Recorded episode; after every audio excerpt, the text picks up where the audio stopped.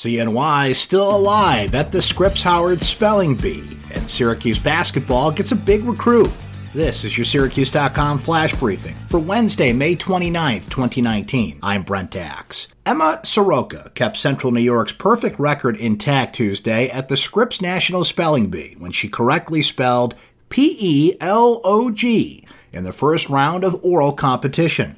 Soroka is 10 years old and goes to William H. Seward Elementary School in Auburn. Hudson Brenner of Manlius and Sehe Bawa of DeWitt correctly spelled their words to advance to the next round of competition as well on Wednesday. Baltimore Woods Nature Center and the Central New York Land Trust plan to acquire 90 acres to add to the Nature Center in Marcellus. The acquisition will expand the Nature Center to more than 270 acres. The land south of the existing Nature Center property will allow the Nature Center to expand its trail system, offer new environmental educational programs, and increase research opportunities. Woody Newton, a 6'8, 190 pound forward from Mount Zion Prep in Maryland, announced his college choice on Tuesday, and that choice is Syracuse. Newton, a top 100 prospect in the 2020 class, announced that he would attend Syracuse over offers from schools like Seton Hall, Cincinnati, Maryland, Virginia Tech, Xavier, Penn State, Georgetown, and several other schools.